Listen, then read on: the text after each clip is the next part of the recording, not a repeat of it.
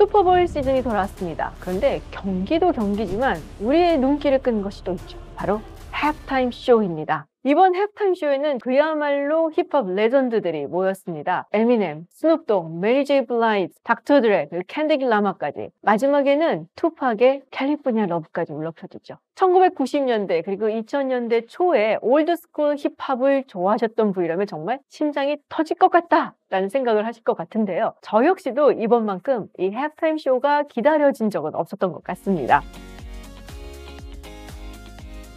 이번 슈퍼볼은 로스앤젤레스 램스 그리고 신시내티 벵골스가 붙게 되는데요. LA 인근에 있는 소파이 스테디움에서 열리게 됩니다. 자, 이쯤 되면은 오, 이 드레 군단이 출동하는 이유가 뭔지 힙합 좀 들어보신 분들은 다 아시겠죠? 이 닥터 드레는 1987년 결성된 세계에서 가장 위험한 힙합 그룹이라는 NWA의 멤버였죠. 이 NWA는 Niggas with Attitude라는 이름의 약자입니다. LA의 우범 지역으로 정말 악명이 높은 컴튼 출신 힙합 래퍼들로 모여진 그룹인데요. 그래서 이들의 일대기를 담은 영화가 있습니다. Straight Outta Compton. 바로 이들의 앨범 제목이기도 하죠. 힙합은 1970년대 뉴욕 브롱스에서 출발했습니다. break beat에 랩을 하면서 만들어낸 장르인데요. 그래서 이 뉴욕 사람들의 힙합 부심도 상당하죠. East Coast 힙합의 중심인 뉴욕의 힙합 하면 떠오르는 인물 아무래도 나스, 우탱클랜, 퍼프 대디, 제이지 그리고 비기 같은 인물들이 있겠죠. 또 LA를 중심으로 한 West Coast 힙합이 번성하게 되는데요. 여기에 중심에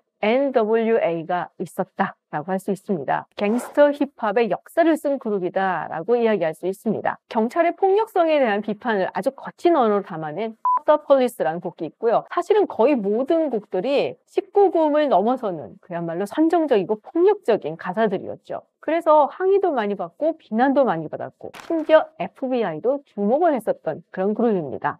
갱스터 힙합이라서 그런지 사실 이 멤버들이라든지 혹은 제작사들이 거의 다 갱 출신이었어요. NWA의 중심 멤버라 할 수 있는 이지이도 마약을 팔아서 번 돈으로 Ruthless 레코드를 세웠죠. 그리고 나중에 닥터 드레가 옮겨가게 된 Death Row 레코드 같은 경우도 슈그 나이트라는 인물이 운영을 하고 있었는데요. 이 사람 역시 갱 출신입니다. 이 워낙 이 컴튼이라는 지역이 무시무시한 우범 지역이기 때문에 그렇지 않나 라는 생각도 듭니다. NWA는 오래가지 못하고 수익 배분 문제로 파열음을 일으키면서 결국에는 찢어지게 됩니다. 그리고 재결합을 생각하던 즈음에 이지이가 에이즈에 걸려서 사망하는 일이 있게 되죠. 그 이후에 East Coast 힙합 그리고 West Coast 힙합은 경쟁을 넘어선 거의 전쟁 같은 상황을 치르게 되고요. 결국에는 투팍과 비기라는 걸출한 힙합 스타 두 명이 살해가 되면서 이 힙합 전쟁은 막을 내리게 되죠. West Coast 힙합의 거장이라면 저는 누가 뭐래도 닥터 드레를 꼽습니다. 디트로이트에서 백인이 무슨 랩이냐라고 핀잔을 듣던 에미넴을 전 세계적인 최고의 스타로 만들어낸 것도 닥터 드레고요. 스눕더,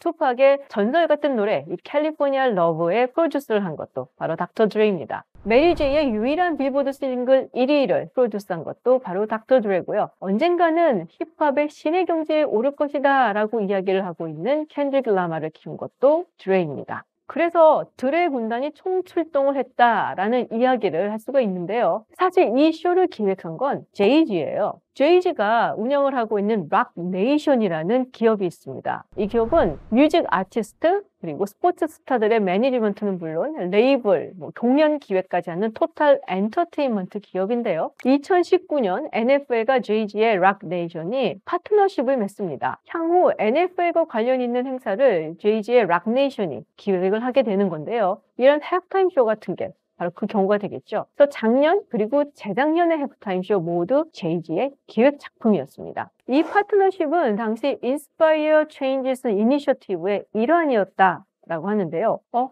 그럼 이게 뭘까 궁금하실 것 같아요. 2018년부터 NFL이 인종차별 철폐 그리고 지역 공동체 발전을 위해서 만들어낸 프로그램입니다. 그 즈음에 무슨 일이 있었길래 NFL이 이런 기획을 했을까 궁금하실 텐데요. 여러분들 2016년 한 미식축구 선수가 무릎을 꿇었던 일 기억하시는지 모르겠어요. 2016년 샌프란시스코 49ers의 쿼러백 콜린 캐프닉 선수가 국가가 울려 퍼질 때 무릎을 꿇습니다. 경찰의 폭 력적인 진압행위, 인종차별, 그 불평등에 항거한다라는 의미에서 국가가 울려 퍼질 때 서 있지 않고 무릎을 꿇은 건데요. 사실 처음에는 벤치에 앉아 있었어요. 그러다가 참전 용사들에 대한 예우를 지켜야겠다라고 생각을 하고 앉아 있는 것 대신에 무릎을 꿇는 걸로 대체를 한 겁니다. 이게 엄청난 반향과 논란을 불러일으키게 되죠. 트럼프 대통령을 비롯한 보수 인사들은 이것이 반애국주의적인 행동이다. 그리고 NFL 구단은 이런 선수는 잘라야 된다라는 이야기를 했었고요. 오바마 대통령을 비롯한 진보 쪽 인사들은 표현의 자유일 뿐이다.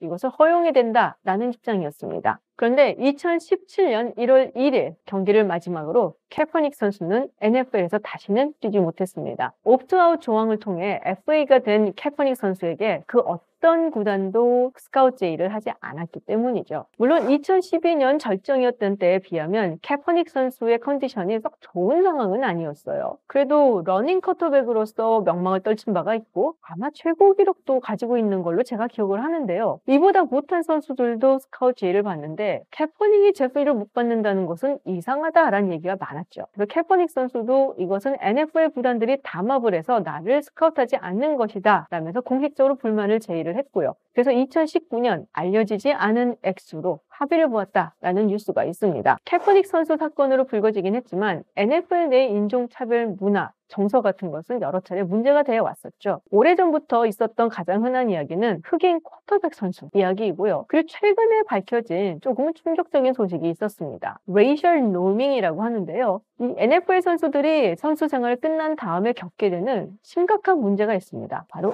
뇌진탕. 아무래도 거친 운동이다 보니까 시합 중에 크게 다치는 일들이 많고 뇌진탕으로 인해서 나중에 인지 능력이 저하되는 경우들도 많은 것이죠. 그래서 이 문제가 불거지고 배상금을 주기로 결정을 했는데요. 흑인 선수들의 인지 능력 점수 기준을 백인 선수들의 인지 능력 점수 기준보다 낮게 책정을 한 겁니다. 그러니까 현재 인지 능력 저하가 NFL 당시의 시합 때문에 그런 것인지 아니면 원래 낮아서 그런 것인지 그것을 증명을 해야 되는 것인데요. 이거는 기준 자체를 다르게 정했다는 것부터가 벌써 인종주의적인 색채가 강하다라고 해서 크게 비판을 받았던 부분입니다. NFL의 로저 구델 커미셔너는 좀 더 빨리 선수들의 목소리를 듣지 못한 것에 대해서 사과한다라는 입장을 발표한 바 있고요. 앞으로 좀 더 변화된 모습을 보여주겠다라고도 이야기를 했습니다. 자, 그렇다면 NFL은 왜 이런 조치를 나선 것일까요? 현재 미식 축구는 미국에서 가장 인기가 있는 스포츠이임은 틀림이 없습니다. 4대 스포츠 리그 중에서 가장 인기가 있다라고 해도 과언이 아닌데요. 문제는 이게 언제까지 갈 것이냐라는 부분인 것이죠.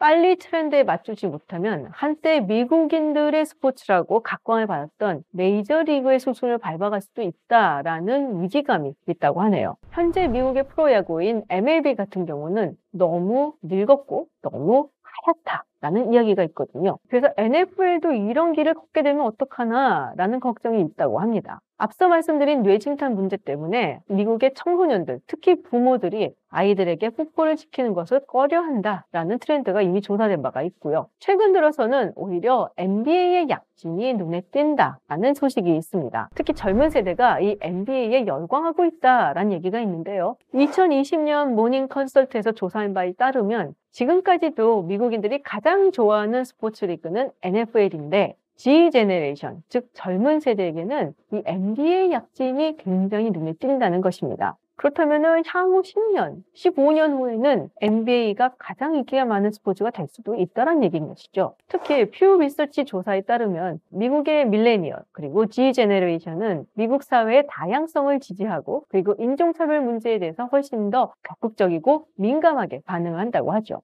그러면 NBA는 왜 이렇게 인기가 올라가고 있을까요? 뭐 여러 가지 이유가 있겠지만 일단은 외국으로 저변을 확대했다는 것이 굉장히 큽니다. 중국 시장 큰 거 아시죠? 그리고 젊은이들을 타겟으로 SNS를 정말 적극적으로 활용하는 것으로 잘 알려져 있죠. 4대 리그가 이 SNS를 활용하는 수치를 보면 NBA가 압도적으로 높습니다. 덩크슛을 넣는 장면이라든지 역동적인 이 모습들을 전부 다 짤로 만들어서 SNS에 많이 올린다는 거예요. 그러니까 한마디로 NBA가 이 젊은 세대의 취향을 정확하게 저격을 하고 있다는 것이죠. 그렇다면 10년 후 NBA가 4대 스포츠 리그 중에서 가장 인기가 있을 수 있다는 것도 글쎄요, 꼭 과장만은 아닐 수도 있겠다라는 생각이 드네요. 사실 미국 사회의 여러 가지 갈등이 스포츠 리그에도 많이 반영이 되곤 했습니다. 1980년대 그야말로 NBA의 양대 스타가 있었죠. LA 레이커스의 매직 존슨 그리고 보스턴 셀틱스의 래리 버드 그야말로 당대 최고 라이벌 팀 그리고 당대 최고의 슈퍼스타들이 격돌을 했고요. 그리고 하필이면 한 명은 흑인, 그리고 다른 한 명은 백인이었습니다. 많은 스포츠 팬들이 어떤 이유에서든 정말 열광했었는데요. 근데 이 둘은 정말 절친이라고 알려져 있죠. 그리고 나서 등장한 인물이 있습니다. 이 모든 것을 한 방에 접수를 해버린 글로벌 스타가 나오죠. 바로 마이클 조던입니다. 그야말로 마이클 조던으로 미국 사회가 대통합이 되었다. 라고 해도 과언이 아니죠. 물론 NBA도 인종과 관련된 이슈로 겪은 적이 있어요. 그 중심에 있었던 인물 중에 한 명이 네, 2000년대 초반에 앨런 아이벌슨이죠. 그야말로 힙합 문화를 그대로 대변했다 하는 복장을 하고 다녔는데요. 배기 바지라든지 뭐 티셔츠라든지 그리고 bling bling한 목걸이를 달고 다니고 찢어진 청바지를 입고 다니고 네 그런 모습으로 기자회견에도 나오고 시상식에도 나오고 했습니다. 결국에는 이걸 보다 못한 NBA의 스턴 커미셔너가 이른바 기강 잡기를 합니다. 드레스 코드를 마련한 거예요. 그래서 앞으로는 시상식이라든지 자선 행사라든지 기자회견 같은 때 bling bling 목걸이 달고 찢어진 청바지 입고 이렇게 건들건들한 모습으로 나타나지 못하게 했죠. 처음에는 엄청난 반발이 있었습니다. 아, 이거는 인종차별이다. 힙합 culture를 무시하는 행위다. 또 굉장히 반발들을 많이 했었는데요. 시간이 지나면서 이걸 은근 선수들이 즐기게 된 거예요. 사실 이 4대 스포츠 리그 중에 옷발이 가장 잘 받을 것 같은 선수들, 농구 선수들이죠. 그래서 경기장에 도착을 해서 라커룸에 들어갈 때까지 자신들이 입은 옷을 뽐내면서 들어간다. 그래서 everyday가 런웨이다라는 이야기가 나올 정도로 지금은 패션에 아주 신경을 많이 쓴다고 하죠. 그러다 보니까 패션 industry에 관심을 갖게 되고 아주 다양한 방법으로 협업을 하면서 지금은 젊은이들의 트렌드를 이끌어가고 있습니다. NFL도 이런 효과를 조금 노리고 있는 것이 아닌가라는 생각이 들어요. 그런 면에서 2022 슈퍼볼의 halftime 쇼는 상징적인 것이 많지 않을까라는 생각을 합니다. 전 세계 현재 가장 핫한 음악 장르라고 할 수 있는 힙합의 스포트라이트를 온전하게 주는 무대가 되겠죠. 그리고 경찰의 폭력성, 불평등에 대해서 거친 언어로 비판의 목소리를 냈었던 닥터 드레와 그의 군단이 나선다는 점에서 뭔가 전환점인 것 같다라는 생각도 드는데요. 아마도 이를 통해서 NFL에 쏟아졌던 인종차별에 대한 비판, 그리고 변해가는 미국 사회의 트렌드를 놓치지 않으려는 NFL의 노력이 만들어낸 야심작이 아닐까 라는 생각을 해봅니다. 네. old school 힙합 팬이 내놓은 뇌피셜이다 라고 말씀하셔도 좋은데요. 어쨌든 힙합을 좋아하셨던 분들이라면 이번 슈퍼볼 하프타임쇼 놓치지 마시기 바랍니다. 네, 오늘 영상 여기서 마치고요. 저는 다음에 더 재밌는 이야기로 돌아오겠습니다. 고맙습니다.